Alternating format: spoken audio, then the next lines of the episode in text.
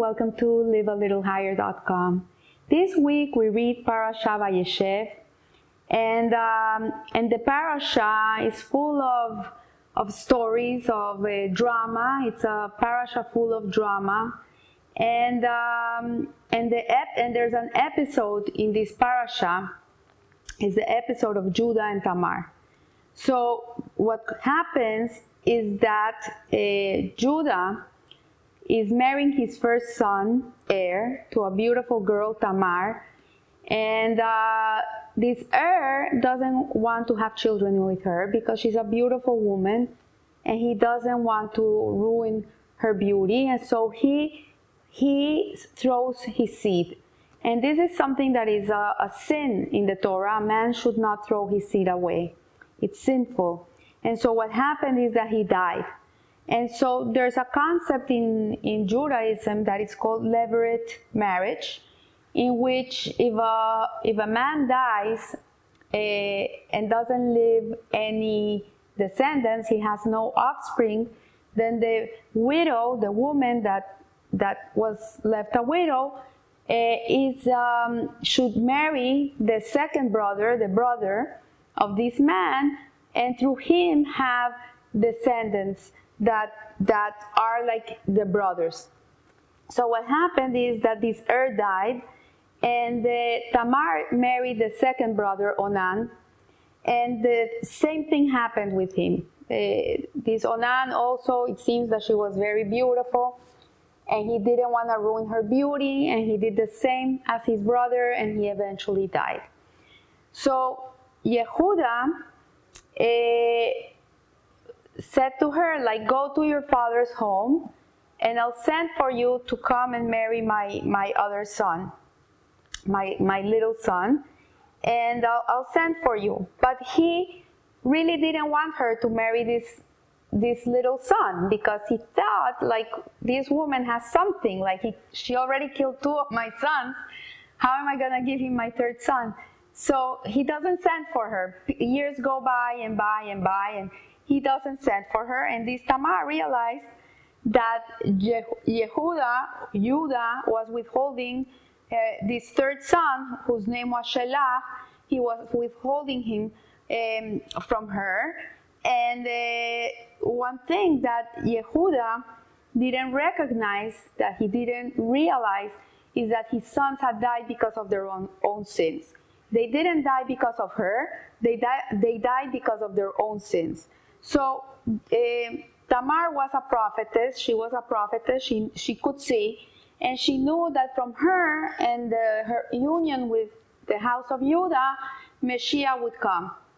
So what she did is that she disguised herself as a prostitute. In those days, the prostitutes dressed in black and they covered their face so nobody knew who they were.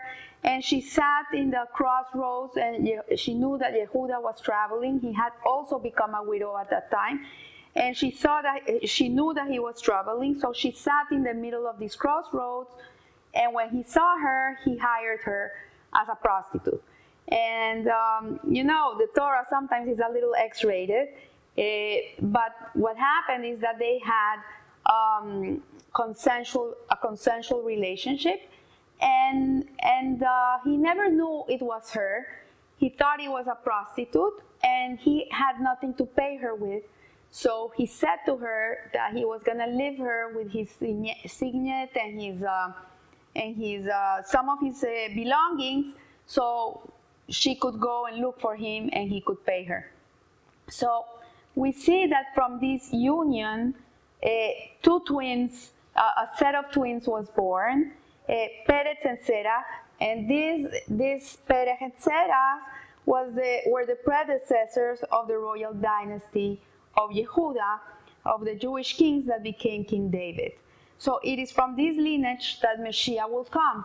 And sometimes we find in the Torah that things come in very tupsy, tupsy, derby ways, ways that don't look like righteous. But sometimes Hashem has to send such a light into this world that He has to create this um, confusion for these neshamas to be able to come to the world. And this is something that, that happened here. So, according to the book The Inner Dimension by Rabbi Itzhak Ginsburgh, he's, he tells us in a deeper sense that this account of Judah or Yehuda and his complex relationship with Tamar uh, really uh, merits to be uh, carefully evaluated. And he turns to focus on Tamar, who actively initiated this episode. She went and looked for it and we will meditate on her name in her Hebrew. In Hebrew, Tamar, Tamar is a date palm, and um, the seventh and final species with which the land of Israel has blossomed. And if you have ever had the merit to visit the Holy Land, you're gonna see that it's full of date palms, and it, it, it's a desert. It's like unbelievable that in such a place, in such an arid place, uh, these date palms grow there. So it is also the root of the word exchange, temura, which alternatively we can divide the name Tamar into two, which is Tam and Mar. Tam, Mar. So something that is Tam in Hebrew means that it's complete, and, and, and Mar means bitter. Comes from the word maror, bitter, uh, bitterness. And this alludes to the completion or end of bitterness. And so, like a date palm, which can turn an arid wilderness into a flourishing oasis, Tamar knew how to exchange bitter to sweet. This is the, the quality of Tamar. And if any of you, your name is Tamar, uh, this is what your name represents that you have a quality that anything that is bitter in life, you have the quality to be able to turn it to sweetness.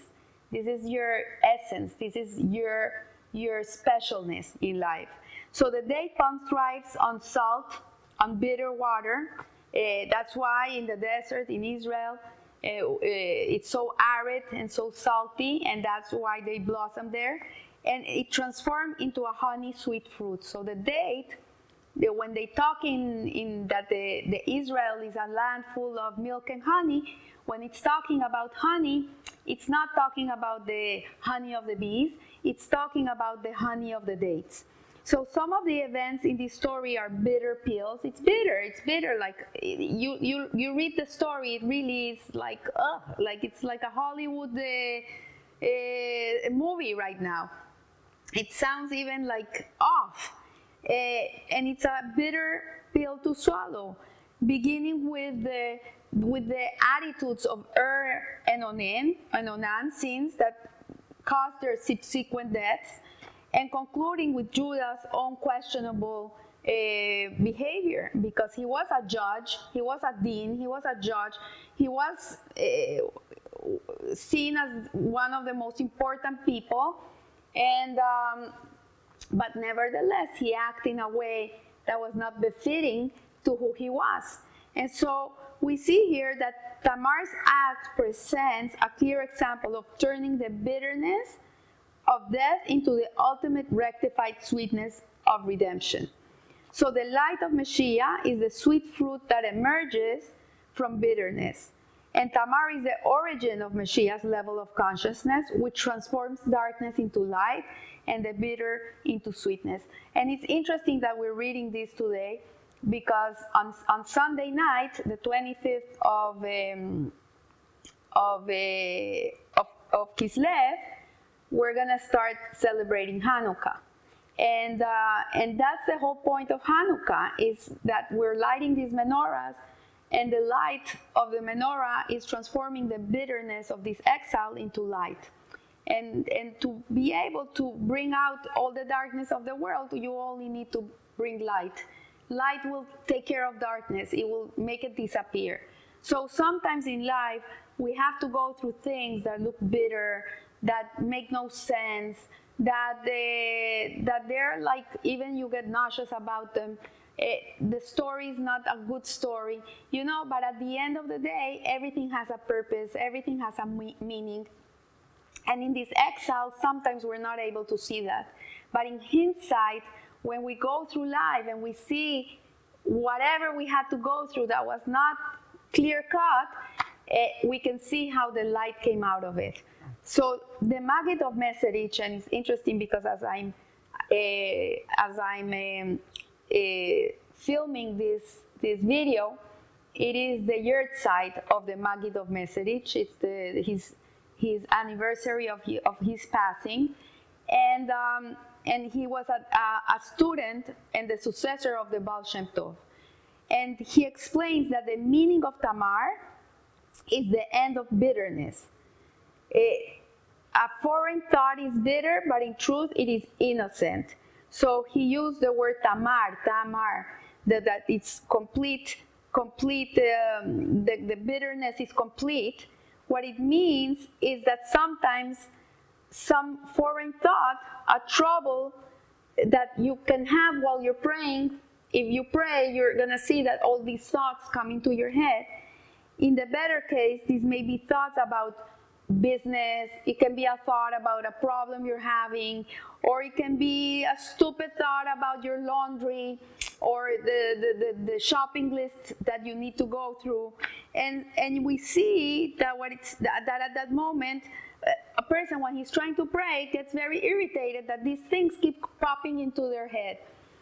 But the Maggid of Mezerich, he says that everything that looks bitter in life, that everything that looks that is not good, in reality, in the root of that that thing in the in, in the upper realm, it is sweet. So once it trickles down to the world, it, it comes down as a bitterness. But the root of, of, of whatever that bad thought you're having in your head, the root of it really comes from a good place. And so he says he realizes that this thought originates in the holy letters. It is merely their order that is foolish. And the Maggid explains that the source of all thoughts is in the sacred Hebrew letters. This is the source of all thoughts and the building blocks of creation. And if a specific thought appears foolish and sinful, it is because we have combined the letters in the wrong order. And so the root of the initial thought remains pure and holy, but it is as if we are wrongly assembling a puzzle. So to rephrase this, to, to help you understand it better, is that nothing bad can come from Hashem. Nothing bad, nothing bad can come from Hashem. No evil can come from Hashem. Everything that we have in this world is good. But once it comes down, it, it's like he's saying, the Maggid of Mezerich, that the, the puzzle is not well assembled. So once we get it here, it looks as, it, as it is bad. But in reality, it, it comes from a good place. It comes from a, from a higher good. So one example of such a letter combination that is turned from good into evil is in the verse in the Torah portion, Er, Judah's first son, was evil, Ra in God's eyes. So when an individual realizes that his improper thoughts are a misinterpretation of something good, he can enter the world of exchanges, and from these combinations, other words can be formed. From words of folly emerge words of Torah. So what he's saying is that every word has permutations. You can have the same letters and write different words with the same letters. So a foreign thought is a bitter and evil, but recognizing its source elevates it to its root to the world of exchanges. So if you're praying and you have a bad thought, something that is interrupt, interrupting your prayer, for example, all you have to do is rearrange it in your head and, and, and, and, and switch it, like move it to the to to concentrate on what you're praying, and you're just gonna be exchanging the words. And so the, at that moment, the puzzle can be reconstructed and the folly can be sweetened. So what we learned from Tamar is that she had this aspect of herself, that she was able to turn everything around. Something that was bitter became the future of the Jewish people, became our hope, which is Mashiach and the Rebbe Shneur Zalman of Liadi, which today also uh, uh, is a special and auspicious day, is Yud Tet Kislev, which is the Rosh Hashanah of, of, of, Chabad, because today was the day that the Alter Rebbe was released from the Tsarist prison where he was uh, taken prisoner because he was uh, disseminating all this Hasidut. In those days, this was a no-no, uh, he understood that his imprisonment really was he was being judged in heaven. Uh, and the judgment was to see if his teachings were ready to come to the world. And he, he knew that if they were not going to be ready to come to the world, he would die. But if he was going to be released, it meant that he, Hashem had given him the go to go and print all, all the writings he had, the Tanya, and all these mystical teachings that we're learning. This is from him. This is this is from from from Hasidut. That today we have this huge gift that we wouldn't be able to learn Torah in this level if it was not for these uh, two incredible uh, luminaries, were, which were the Maggid of Mezrich, who was the, the teacher of the Alter Rebbe, and the Alter Rebbe. So the Alter Rebbe, the youngest and dearest disciple of the Maggid, writes that this method of elevating foreign thoughts is the service of the righteous. This is what the tzaddikim do all day. They're turning around the energy of the world. Anything that is negative, they're transforming it into positive. And this is why the, the Lubavitcher Rebbe was so strong in that concept of think good and it will be good. It was not only lip service, it was really true. If you think good, it's gonna be good, and to talk positive always. He never used negative connotations when he was expressing himself. He was always using the positive side of, of, of saying things. He would never, never, never in his whole life talk negatively. And so the, the instruction for the general populace is to ignore or expel the improper thought. So for us, in our level, is to push away with our two hands, like the uh, like the Alter Rebbe taught us, not with one hand. You push with two hands all negative thoughts, and, um, and, and, and nevertheless, the realization that foreign thoughts are rooted in a positive, positive source. So, in our level as simple human beings, our job is to push away the bad thought and to think positive. The tzaddik, those righteous individuals, they can transform the, the, the evil to the good, the bitter to the sweet. So the explanation offered by the Maggid shines a new light on the story of Judah and Tamar, this very cryptic story in which Judah thought that the woman he met was a simple prostitute. And, uh, and if we see the word for prostitute is kedesha, kedesha, but in truth she was a righteous and holy woman. And you can exchange the word to mean kedusha, which means holy, set apart. And so from this kedusha, she, she's a kedusha. And the daughter was his daughter-in-law. And he thought that Tamar had become pregnant illegitimate, illegitimately, but in truth she was pregnant with his own child. Because they came to her and said, you know, your daughter-in-law is pregnant, and so he was a judge, and how can she be pregnant? This is uh, this is like uh, adultery because she's promised to, for my other son, and he made her come, and he was gonna hang her. She was gonna die. Uh, this was the the what had to be done. And when she came, before he he did that, she came and she brought him his uh, his uh, his uh, the things that he had left with her, his, his signet ring and his, uh, and his uh, staff, she brought this with him and he said, you know, the, the, the father of this child is the owner of these uh, articles. And he realized that this was him. And so he recognized his wrongdoing. This is something huge. He recognized that it was him. So she gave birth to these two babies.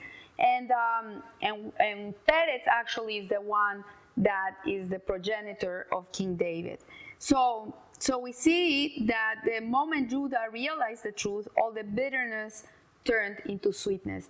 A story that could have ended horribly ended up bringing the redemption, the future re- redemption of the Jewish people. So every individual has an innate sense of ego. We all have our ego. This is healthy. We need to know that we exist. That's why we have an ego is a realization that we have an existence. But an, a, a self-inflated ego can be very dangerous and it can deteriorate into egocentrism, nar narcissism, aggrandizement, a person that is arrogant and full of self-pride. And, uh, and this, this, this way of feeling about oneself is the number one killer of our relationship with Hashem or our relationship with anybody. because a person that feels this way cannot have a relationship with anybody. So the Hasidic way of serving God is to refine our sense of self with the realization that God creates as a new every moment, thus our ego is essentially non-existence. So I've said this in different classes that Hashem doesn't create, didn't create the world. Hashem recreates the world at every instant. He's verbalizing it at every instant. So we are being recreated at every instant. So the, when we think that we do exist, is really, you know, do we? Do we really exist? And so God created the world something from nothing. Yesh me'ayin. He's the only being that can create from nothing. We have no capacity to create something from nothing. And the Maggid of Mezerich taught that the service of the righteous is to turn the something, which is the ego, the something, back into nothing. And, and we are not the tzaddikim, and this is not our job, but we can emulate the tzaddikim. So every time we work on nullifying ourselves, of connecting ourselves to Hashem, of uh, making Hashem the center of the universe, not ourselves. What is important is Hashem. When you're going through a situation, is it about you or is it about what Hashem wants from you? You know, it's a complete different type of life. When you see your situation and you're thinking, oh, this person does this to me and they did this to me and it's not fair and they're abusing me and this and this and this, yeah, it's about you, the ego. But if you're thinking, okay, Hashem put me here in this situation, He put all this bitterness around me, what does He want from me? What's the whole point here? And, and once you start looking at your life in that way of what is my purpose here? What's my obligation in this situation? What do I have to learn from this? What do I have to do here? How can I turn this bitterness into light? And in that way, we are going to be humbling all the comfortable feelings the ego gives us about ourselves and we're going to be able to nullify them is a and nullification is a bitter experience to let the ego go is bitter it's bitter it's it's, it's hard it's not easy but once you are able to do this, you're able to to to to get rid of the mar, uh, which is alluded in the name of Tamar. Uh, you, you will see that the sweetness that you're going to receive after nullification of your ego is nothing there's nothing in the world like that and that's why it's compared to a date palm because the sweetness of a, of a, of a date, there's no sweetness like the sweetness of the date. And so we see that this experience of a, a, a, moment of true selflessness, a person that has been able to feel this at a moment can appreciate the sweetness of the divine nothingness and from which the world was created. And with hindsight, we realize the initial bitterness was our ego, which was hijacking our innate sense of standing in the presence of God. How can an egocentric stance be anything but bitter? The taste of true ego nullification in submission to God is sweeter than honey. So, eh, in a summary, in a nutshell, what this is teaching us is that situations sometimes make people very bitter. And bitterness comes from ego. But once we're able to get rid of that, it can be 10 minutes of your life that you're able to get rid of that ego. It's not something that it's so easy to get rid of, uh, and you're able to connect to the true source of the bitterness, then this bitterness is not going to be bitterness, it's going to be sweetness. So I want to wish you a blessed week, and uh, let's hope that this, this, this generation in which we're living uh, is able to, to turn around all the bitterness that we encounter and shower it with sweetness. And the way to do it is by doing Hashem's will, when we connect to His will and not our will. So may we merit the coming of Mashiach in our days. And uh, remember, live a little higher. Thank you.